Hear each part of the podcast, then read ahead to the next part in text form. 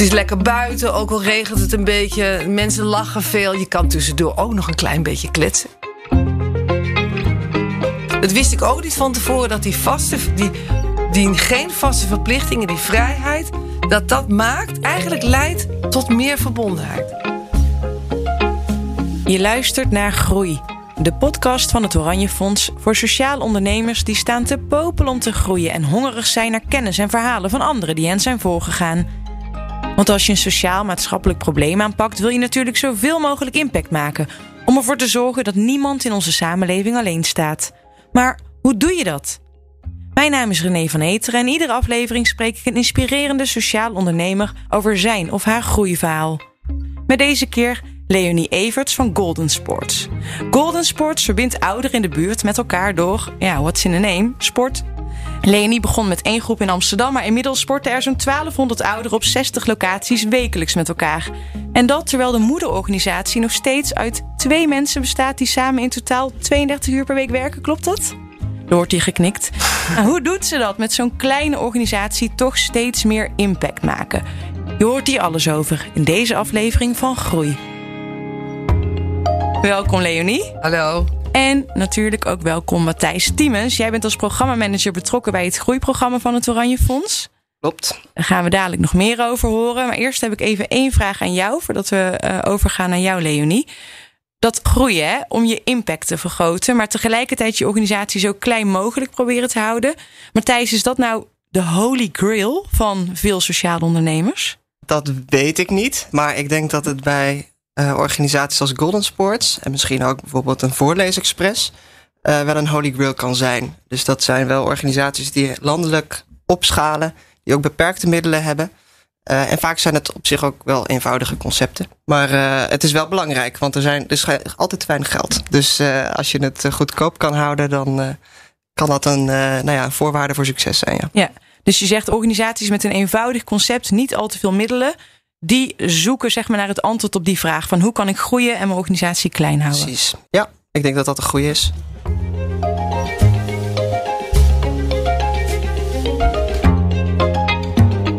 Leonie, even naar jou. Ik noemde het al. Ouderen met elkaar verbinden door sport. Dat is wat je doet met Golden Sports. Uh, we maken er even een pitch van. Hoe doe je dat? Golden Sports is samen buiten sporten in de buurt voor 65 plus. Bij het samenbewegen ontmoet je andere mensen. En door samen te bewegen word je ook geactiveerd, mentaal geactiveerd. Als je daarna met iemand gaat praten, dan zijn de gesprekken ook veel meer met energie dan dat je dat niet zou doen. Dus die twee dingen samen, bewegen en ontmoeten, dat is eigenlijk de kern van Golden Sports. In de buitenlucht. Het is eigenlijk een, ja, een modern concept voor uh, ouderen. Hè? Kun je ons even meenemen naar een lesje? Hoe, hoe ziet zo'n les eruit? En als we bijvoorbeeld nemen uh, Westerpark. Uh, daar, in Amsterdam. In Amsterdam. Daar een kwartier van tevoren is de vrijwilliger dan. Er komen allemaal mensen langs, die melden zich aan. Ze maken een praatje, ze kletsen wat. Om half komt de trainer, de fysiotherapeut komt eraan. En de training bestaat eigenlijk uit drie onderdelen: balans en coördinatie, spierkracht en lenigheid en een spelletje. En er is daar ook een, een vaste vrijwilliger die altijd het spelonderdeel doet. Het is lekker buiten, ook al regent het een beetje. Mensen lachen veel. Je kan tussendoor ook nog een klein beetje kletsen. Daar, daar, draait het misschien eigenlijk om, of niet? Nou, ik doe zelf ook mee met de locatie. En ik merk dat ik het gewoon veel leuker vind om oefeningen te doen. En ook af en toe ja. iets tegen elkaar te zeggen. Dan zo helemaal stil in een sportzaal. Hoe zorg jij ervoor dat het niet alleen inderdaad een les is waar je komt om te sporten, maar hoe zorg je ervoor dat die verbinding dan ook daadwerkelijk wordt gemaakt? Hoe doe je dat? Ja, nou, dat eigenlijk is het wat we doen, is we proberen een soort clubgevoel te maken per locatie. Dus dat betekent dat mensen, dat we alle e-mailadressen en de 06-nummers van mensen, dat ze een WhatsApp-groep hebben. Dat is die, die vrijwilliger die komt, die heeft ook contact met al die mensen al indien het nodig is. Dus als mensen een tijdje niet gekomen zijn, dan belt hij ze op of als ligt iemand in het ziekenhuis of er is iemand gevallen of wat dan ook. Dus het is van tevoren al dat ze bij elkaar uh, komen en dan kletsen ze natuurlijk wat. In de training worden natuurlijk voor corona zoveel mogelijk dingen in tweetallen gedaan. Uh, want, net als dat je, ja, je kan hele makkelijk oefeningen aan vasthouden aan een ding. Je kan je ook uh, aan elkaar vasthouden, hè, ja. dat mocht. Ja. Dus we doen in de training veel dingen met tweetallen. En sport en spel, dat spelmateriaal, ik weet niet of je het voor kan stellen. Rode ballen, gele hoepels. Doet een appel op, uh, op, ja, op positieve herinneringen van vroeger. En daar komt heel veel uh, plezier bij. Nou, moet je je voorstellen, dan ben je een beetje bezweet. Oh, hè? En je weet zelf hoe het gaat. Je bent in een goede zin. En je gaat daarna uh, koffie drinken, maar hoeft ook niet. En dat vind ik bijvoorbeeld ook heel erg belangrijk. Wordt heel vaak gezegd van ja, sporten, koffie drinken doe ik, doen wij ook. Maar wij vinden het ook voor heel erg belangrijk dat alles zonder vaste verplichtingen zijn. Ja, ja. Er zijn ook mensen die vinden het contact van je lacht even naar elkaar. Hè, die denken van nou, dat, is, is, dat is genoeg. En ik hou er niet van van koffie drinken. Maar eigenlijk is het zo dat je het allemaal op je eigen manier kan doen. Je kan het zo intensief maken als je zelf wil. Zo eenvoudig maken. Je kan koffie drinken. Je kan met niemand praten. Je kan met iedereen praten. En ik denk op die manier ontstaat er een groep waarin heel veel ja, variatie is van de behoeftes van mensen. En wat, wat, ja, waardoor ze dus het gevoel krijgen van eigenaarschap. Van dit, is, dit zijn wij. Ja. Hebben, hebben ze ook namen, die clubjes? En eh, nee, ze hebben ook geen namen. En het is ook heel grappig dat je dat zegt. Dat zal ik ook nooit uh, stimuleren. Want juist dat er uh, geen vaste verplichtingen zijn, mensen hoeven niet te betalen als ze niet komen, betekent dat die groepen heel verschillend zijn. Dus je voorkomt ook hele strekke vaste kliekjes, wat je anders krijgt. Oh ja. Dat het heel moeilijk is om erin te komen. is wel leuk voor die mensen zelf. Maar als er dan iemand bij komt, die doet er een half jaar over voordat hij erbij hoort. En nu is het eigenlijk een open sfeer. En nou, mensen stellen zich voor van, oh, ben je nieuw, wat leuk. En uh, die ontfermen zich erover. En dus op die manier hou je het open. Dus dat wist ik ook niet van tevoren, dat die vaste, die, die geen vaste verplichtingen, die vrijheid, dat dat maakt, eigenlijk leidt tot meer verbondenheid. Ja, interessant. Want wat levert het de deelnemers op? Heb je voorbeelden ook van verhalen? Nou, ik heb natuurlijk honderdduizend ja. voorbeelden. Ik heb bijvoorbeeld een, een vrouw van Surinaamse afkomst die een hersenbloeding gehad heeft, enorm aangekomen was. En uh, een paar keer in de week uh, of twee keer in de week meedoet. En weer helemaal uh, ja, het eigenlijk als een soort revalidatie ziet.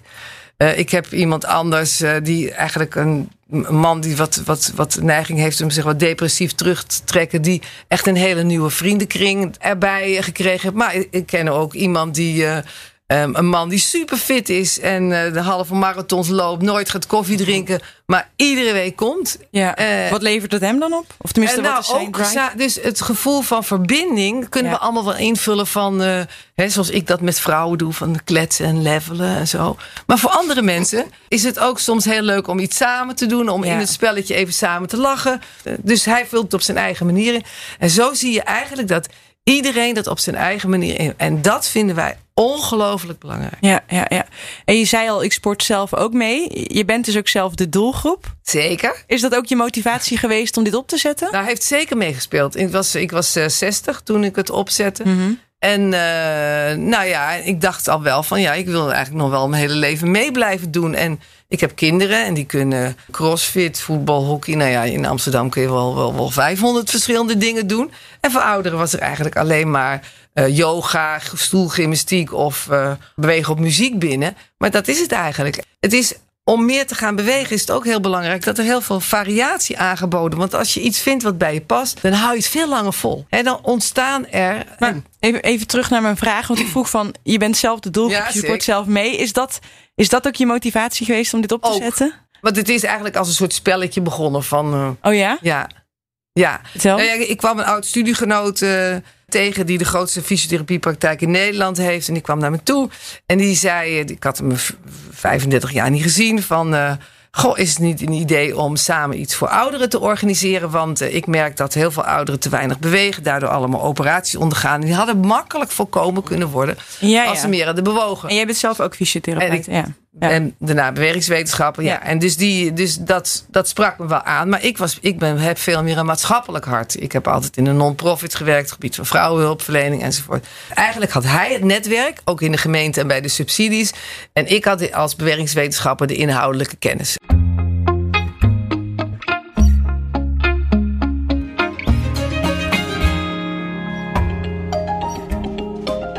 Je bent op een gegeven moment begonnen. Er zijn ouderen gaan sporten. En in 2017 ben jij begonnen aan het groeiprogramma van het Oranje Fonds.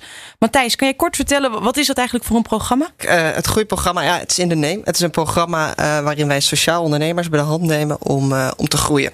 En het is een programma dat best lang duurt. Zeker voor een incubator, accelerator, zoals dat vaak heet. Mm -hmm. want het duurt meer dan vier jaar. Waar meestal programma's een half jaartje duren. Ja. En het is modulair ingericht. Dus sociaal ondernemers beginnen uh, in de eerste module. En dan zijn we heel erg bezig met het ontwikkelen van het idee.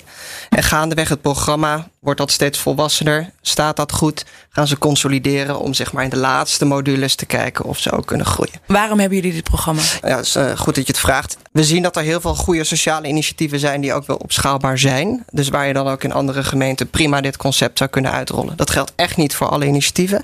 Maar er is een groep van sociale initiatieven waarvan we zeggen ja dat willen wij als Oranje Fonds heel graag groot maken. Mhm. En dan gaan we daar samen met sociaal ondernemers mee aan de slag. Ook omdat het toch echt enorm complex is, veel tijd vraagt, lang duurt. Uh, en daarom hebben we dit uh, programma in het leven geroepen. En dat bestaat inmiddels denk ik ook al elf jaar, als, als ik het uit mijn hoofd goed zeg. En is ooit samen met McKinsey opgezet. En dat programma heeft zich wel geëvalueerd. Dus in het begin zag je dat we heel erg uh, heel erg op de schaal zaten. En soms mm bijna organisaties ontwikkelden die vervolgens weer implodeerden. Omdat toch de financiële of de uh, basis van de organisatie niet goed genoeg was. Tegenwoordig pakken we dat wat gefaseerder aan. En hopen we gewoon organisaties te laten groeien. Maar ook een stevig fundament te geven. Zodat het niet omvalt zodra wij ook als fonds met geefgeld uh, stoppen met financieren. Ja. ja, want onderdeel van het programma is ook financiering. Hè? Zeker, absoluut. Ja. ja. misschien wel het belangrijkste onderdeel nog steeds. Ja. Leonie, in 2017, toen begon jij met het groeiprogramma. Waar stond je toen? Nou, op dat moment uh, waren er uh, zes uh, locaties in Amsterdam, waar twaalf maanden per jaar die trainingen werden gegeven met een trainer. En ik denk dat ik er twintig uur in de week voor werkte. En de gemeente Amsterdam was mijn belangrijkste subsidiegever. ik had het concept heb ik helemaal beschreven. En daarmee zijn, ben ik ook een erkenningstraject ingegaan van Movisie en Kenniscentrum Sport. Dus ik had het eigenlijk al doelstelling, visie. Er was een bestuur, het werkte. Het werd uitgebreid in de praktijk. En ik merkte eigenlijk, dacht eigenlijk van in Amsterdam, als het in Amsterdam kan, waarom kan het er niet naar buiten toe? Maar toen dacht ik, ja, maar heb ik nou die kennis? Hè? Ik heb heel veel projecten, veel verschillende werken gedaan, bewegingswetenschappen gedaan enzovoort. Maar ik was eigenlijk nooit geen sociaal ondernemer geweest. Waar ik, de zakelijke kant ken ik heel goed als ZZP'er, maar echt een sociale ondernemer niet. En toen heb ik zo eens gekeken, wat voor soort programma's zijn daarvoor. Ik werd er ook door iemand door getipt. En toen zag ik dat van het Oranje Fonds. En dat sprak me ongelooflijk aan omdat het en wat langer duurde. Dus sommige programma's duurden een half jaar of een jaar. En dan was ik bij zo'n uitreiking geweest. Dacht ik van nou, dat is het niet voor mij. Het duurde wat langer. Dat vond ik heel erg fijn. Nou ja, en Oranje Fonds is natuurlijk een geweldig goede organisatie. Ik wilde zelf ook uit die sporthoek uh, meer naar contact en uh, samen doen en die vrijwilligers toe. Dus dat past het beste bij me. Dus dat vond ik best wel spannend om daar een uh, stuk voor te schrijven. En een, ik heb een filmpje opgenomen met uh, iemand met een iPhone.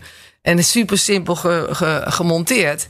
En uh, ja, toen, toen werd ik dus toegelaten. Ja, wat was jouw doel toen je in het groeiprogramma stapte? Nou, wat wilde je bereiken? Groeien dus. Hè? Dus Golden Sports, nou ja, met zelfs een droom dat het in ieder park in Nederland is. Maar in ieder geval groeien buiten Amsterdam. Dat was echt mijn droom en mijn wens. En natuurlijk, en dat blijkt een schot in de roos. Je zit samen met uh, 25 uh, sociale ondernemers. Je leert elkaar kennen. Je wisselt projectplannen, begrotingen, ins en outs van de fondsen. uh, wissel, je, wissel je uit. En, en op die manier uh, ontwikkel je je. Je wisselt uit. Ja. En zo heb ik dus nog steeds met een stuk of vijf organisaties die een beetje vergelijkbaar zijn of met de mijne, wissel ik uit. Ja. Jij zegt vergelijkbaar zijn met de jouwe. Want hoe zag jouw organisatie eruit? Qua, was het een stichting? En, uh... Ja, het is een stichting. Stichting Golden Sports. en vier uh, bestuursleden. Mm -hmm. uh, ik, werk van, ik ben ZZP'er. Ik werk van huis uit. Ik heb een eigen kantoor. Dus we hebben geen, verder geen huisvestingskosten. En ja, alles gebeurt via internet en telefoon. En, en eventueel dus met die trainers. Ja, en, en we maakten gebruik dus van iemand die ontwerper van de van, uh, ontwerper, uh, ICT. Dat waren allemaal uh, accountant, tekstschrijver. Dus ik werk met een heel netwerk van, van ZZP'ers. En dat vind ik ook ongelooflijk fijn. Omdat je met het inhuren van specialisten, waar je natuurlijk ietsjes meer geld mee kwijt, krijg je gewoon kwalitatief heel goed uh, heel goed werk. Ik geloof daar heel erg in. In uh, goede relaties met je, met je netwerk. Dus ik denk dat ik waar vijf of zes ZZP'ers heb die. Ja, en dan kies jij er dus bewust voor om hen dat niet vrijwillig te laten doen, maar om daar wel echt gewoon voor te betalen. Ja, nou ja, ik vind de dingen die betaald moeten worden, die van hoge kwaliteit zijn, die moeten gewoon betaald worden. Ja. Leonie, we gaan het zo hebben over hoe jij hebt kunnen groeien terwijl je moederorganisatie toch klein bleef.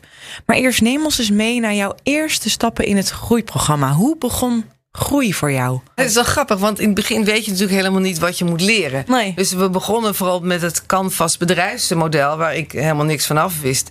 En daarin moest ik eigenlijk al heel veel uh, uh, leren over, uh, ja, over begrotingen en over realisaties en over verdienmodellen. En maar, maar ook over van, wat je unique selling point is. En om dat eigenlijk allemaal in kaart te brengen. En aan de hand van een methode van agile werken, moet je dan eigenlijk al je hypotheses toetsen. Oftewel, wat je doet, is je uh, maakt je, ja, hoe noem je dat? Je, je basisprogramma, je concept. Mm -hmm. dat, dat zorg je aan alle kanten dat het klopt. Dat er mm -hmm. eigenlijk de, de, kinder, de, de kinderfouten uit zijn.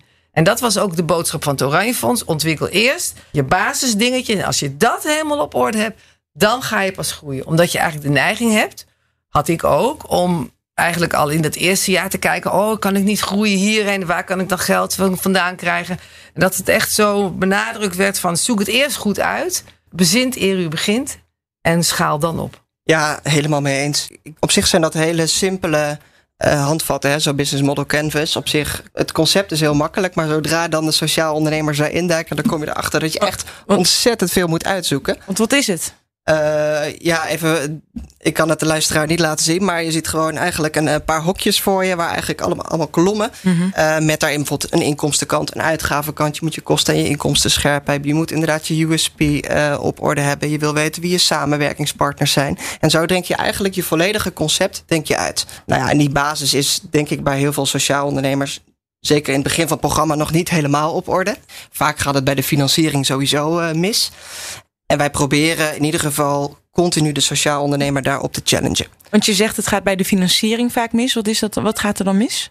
Er is altijd te weinig geld. De ambities zijn groot en vervolgens moet het gefinancierd worden. Ik denk dat er bij ons in het programma heel veel sociaal ondernemers toch wel leunen ook op gelden vanuit de gemeente. Ja, uh, was bij jou misschien ook zo, Leonie? Uh, het, het, het gemeente, fondsen. En de mensen betalen ook om mee te doen? Zeker. Wij, wij, dat is ook een van de dingen die we belangrijk vinden. Is dat, dat je voor kwaliteit ook een beetje moet betalen. Ook al is het niet dus, veel, maar twee, tussen de 2,50 en de 4 euro. En de minima niks. Maar, maar wel dat mensen zich realiseren dat voor, ja, dat voor kwaliteit moet je een beetje betalen. En dat is ook goed. Maar goed, fondsgeld is natuurlijk altijd tijdig. Dus meestal financieren wij als Oranje Fonds drie jaar om mm -hmm. iets op te starten. En dan zeggen we, dan moet je op eigen benen kunnen staan. Nou, dat is heel ambitieus.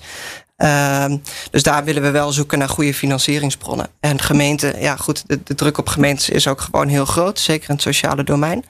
Uh, dus dat is altijd zoeken. En ik denk dat heel veel sociaal ondernemers hebben uiteindelijk een heel hybride model. Dus het zijn inderdaad inkomstenstromen vanuit deelnemers. Het zijn gemeentegelden.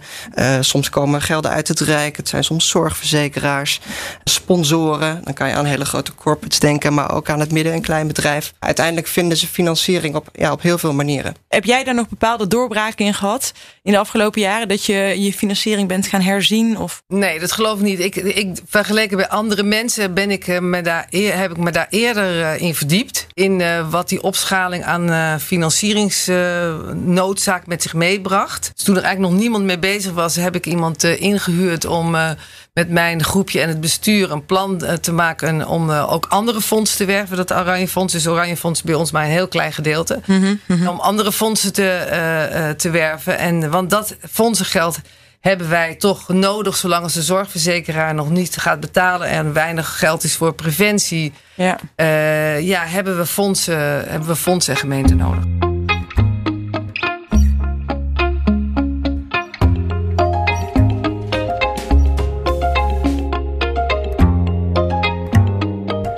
Oké, okay, dus in die eerste fase van het groeiprogramma deed je heel veel kennis op en onderzocht je of jouw ideeën over je concept klopten. Je haalde alle fouten eruit.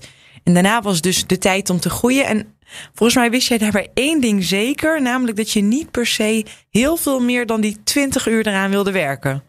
Toch? Nou, is dat een beetje of is dat negatief Maar laten we zeggen, uh, inderdaad niet om over de kop te werken. Dat klopt wel. Ja. Maar uh, vooral ook, uh, we hadden toen een bestuur. En daar zei de voorzitter van het bestuur zei van... ik wil eigenlijk geen grote geldstromen. En nou ja, ben ik niet tegen ingegaan. Maar het sprak me eigenlijk ook wel aan. Ik ben, heb ook, ben ook helemaal geen boekhouder en uh, kan het wel maar. Uh, en dus toen dacht ik van uh, oké, okay, dus we weer, ik wil groeien en klein blijven. Toen heb ik bij de vorige deelnemers van het Oranje Fonds... heb ik allemaal gekeken wie waren dat allemaal.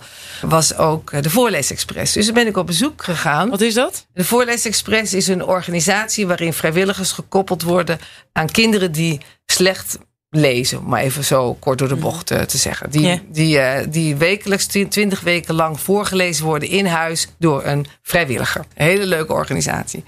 En zij hadden eigenlijk een uh, model ontwikkeld hoe zij, wij zijn twee zusjes die eigenlijk heel smal en klein blijven. En zij zijn echt nog vijf keer zo groot als wij. En hoe ze dat gedaan hebben, dus met wat voor een. ik kreeg ook van hun hun overeenkomsten. En dus het idee dat je eigenlijk dat het uitvoerders zijn in andere steden, zelfstandige organisaties, die bij jou een licentie afnemen. Jij schoolt ze. En ze hebben een hele kleine bijdrage bij hun hè, aan de centrale organisatie. Ja. Dus je, je verkoopt als het ware je kennis en ervaring en je advies en ondersteuning.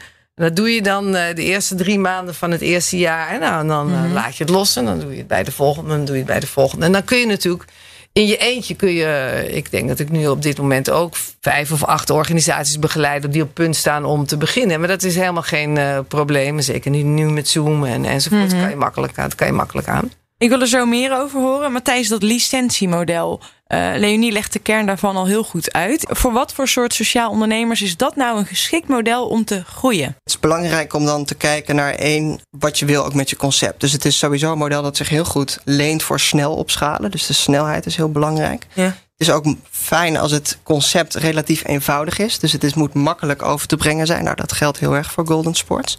Als dat niet zo is, als het best wel complex is, bijvoorbeeld omdat je arbeidstoeleiding doet of iets dergelijks, dan is het vaak makkelijker om zelf wat meer in de lead te blijven. Dus dan ga je dat niet in licenties verkopen.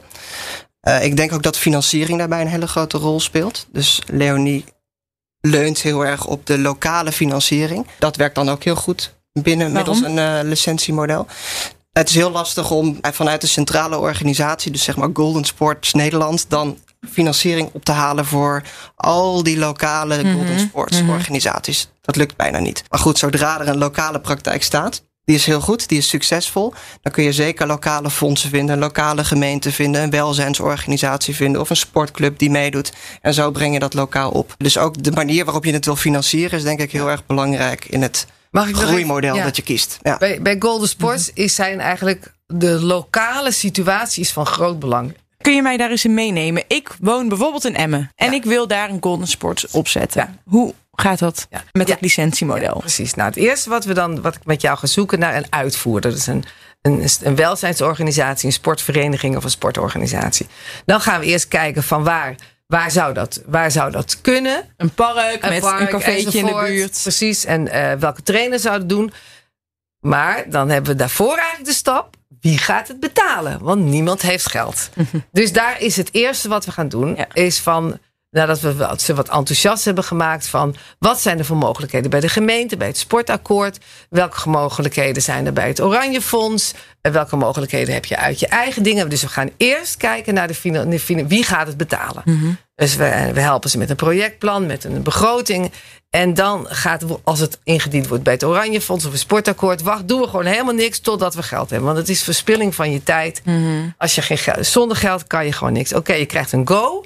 Dan gaan we samen kijken van nou, hoe, waar zou het kunnen zijn? Wie kan het trainen? Welke materialen? Hebben we allerlei ondersteuningsdocumenten? Ja, ja. Online Je heel dingen, pakket een eigenlijk heel pakket, eh, wat dan- informatie, ja. informatiebijeenkomst. En als je zegt van hoe moet een persbericht? Hoe werf ik vrijwilligers? En dan zijn wij een centrale vraagbaak met bijeenkomsten en eh, persoonlijk advies. En vooral over hoe werf ik de ouderen? Want dat is het allermoeilijkste van allemaal. En als je daar te licht over denkt, dan wordt het niks. Maar dat is dan dus jouw rol, toch? Ja. Om zo'n beginnend... Op afstand, Op ja. afstand vertel jij waar ze op moeten letten. Je hebt ook een paar, paar standaarden, toch? Van dit, het moet elke, ma het moet elke maand van het jaar. En Nee, het moet 12 maanden per jaar, Ja. iedere week. Het moet professionele begeleiding, vrijwilligers. je En moet we die doen ook- ouderen werven. Ja, eh, dus we hebben ook eigen communicatiemiddelen. We hebben ook allemaal filmpjes. We hebben natuurlijk een website. Maar ook eh, adviseer ik ze op het gebied van hoe kan je lokaal werven. Maar dat moeten ze zelf doen. Mhm. En daar is het gewoon echt zo van daar wordt soms echt te licht over gedacht. Mhm. Is echt hoe meer je erin stopt, hoe meer je eruit haalt. En dat is natuurlijk de kunst om nieuwe mensen te krijgen. En nieuwe mensen die tot nu toe niet aan iets meededen, dat die nu aan wel aan iets meegaan. Ja, ja. En hoe snel is die groei gegaan? Ongeveer met uh, vanaf 2018 met 20 per jaar ongeveer. 20 locaties Ja. per jaar. Ja. En, en hoeveel betaal je als licentiehouder? eh, eh? Eh, nou, voor die, die eh, ondersteuning van het eerste jaar, die zit in die subsidieaanvraag. En daarna heb je een jaarlijkse bijdrage van een paar honderd euro ja. eh, per jaar. Is dit een voorbeeld uit het boekje, zeg maar, Matthijs, van hoe zo'n lic- licentiemodel kan fungeren voor een, Ja. eh, een sociaal ondernemer die wil groeien? Ik denk het wel. En ik denk dat de grote crux zit dus in die lage personeelskosten voor de centrale organisatie. Ja, Want je wil die licentiekosten ook heel laag houden. Ja. Eh, ook voor financiers, lokale financiers, Mhm. maar ook voor fondsen. Als ik daar 10.000 euro voor zou moeten betalen als fonds, dan denk ik, nou, poeh, dat is aan de maat. ja. Maar doordat ze zo klein zijn gebleven, is dat opschalen ook mogelijk. Ja. En wat we heel veel bij andere licentiemodellen zien, is dat die kosten vaak veel te hoog zijn. Ja, en dan, dan gaat dat ergens spaak lopen. En dat betekent ook dat als je dus een hele dure centrale organisatie hebt, dat je moet blijven groeien. Want die Ja. inkomsten vanuit licenties nemen af. Hè, dus op een gegeven moment ga je een paar honderd euro betalen. Dus dat betekent dat je elk jaar ja. diezelfde groei moet halen. Op een gegeven moment loopt dat spaak en dan implodeert de hele boel. Dus ja, Ja. ik denk eh, zeker door lage kosten, dat, dat is een schoolvoorbeeld. En helemaal natuurlijk bij corona. Hè? Ze hebben natuurlijk eh, heel veel dingen hebben stilgelegen. Nou, uiteindelijk hebben wij van de laatste anderhalf jaar maar drie maanden geen trainingen eh, gegeven. Want eh, buiten is het natuurlijk veiliger dan binnen. We hebben live Zoom trainingen, allerlei online alternatieven gedaan. Dus ook hele grote groepen ouderen. eh, vertrouwd geraakt met Zoom, weet je wel, van waar zit het geluid en hè, ze is heel praktisch vaardig gemaakt met te, co- te communiceren via Zoom bijvoorbeeld. Nou, toen was het natuurlijk, als je geheel weinig centrale kosten hebt, was het natuurlijk. Ideaal. Eh, wat me wel lastig eraan lijkt is, jij bent dit begonnen in Amsterdam. Nou, ik noemde net het voorbeeld van Emmen. Ik kan me voorstellen dat daar, eh, ondanks dat jij bepaalde hele duidelijke kaders eigenlijk hebt, hoe de lessen eruit moeten zien, dat het toch anders gaat. Er zijn andere mensen die met jouw concept aan de slag Ja. gaan. Hoe ga je daarmee Ja. om? Ja, ik ga dus ook wel eens op bezoek. En ik was bijvoorbeeld op niet zo lang geleden in Helmond. En als ik zie hoe het dan daar gaat, is, is, is gewoon eigenlijk min of meer hetzelfde. Oh ja. Maar eh, dus de, laten we zeggen, de positieve sfeer, de vrolijkheid. Niet, niet praten over, alleen maar over problemen. Of, maar gewoon leuk met elkaar eh, bezig zijn. Dat zie je eigenlijk eh, overal. Maar inderdaad, zelfs in Amsterdam is het nu, ook al heb ik dat proberen te voorkomen, is het zo dat, dat, dat iedere groep het toch op een ander. Sommige mensen doen geen sportenspel, die willen dat echt niet, weet je. En daar ga ik ook niks meer van zeggen. Maar, maar, maar is het dan niet alsnog dus moeilijk om dat dan los te te laten? laten, ja. Ik merk bij mezelf dat ik eigenlijk het meeste creativiteit heb als ik vrijheid heb. En dat, heb ik, dat merk ik ook bij de vrijwilligers. Eh, hoe minder ik er ben, hoe minder ik ermee bemoei, hoe meer ze zelf verzinnen. En dat Ja, ja. gaat volgens mij ook voor uitvoerende organisaties. Het gevoel hebt van vrijheid binnen natuurlijk die kaders die ik net eh, genoemd heb. Dan eh, ontstaat er creativiteit en positieve zin om door te gaan. Want het is vooral duurzaamheid, jaar in, jaar uit, zomer en winter. Dat is waar we voor staan.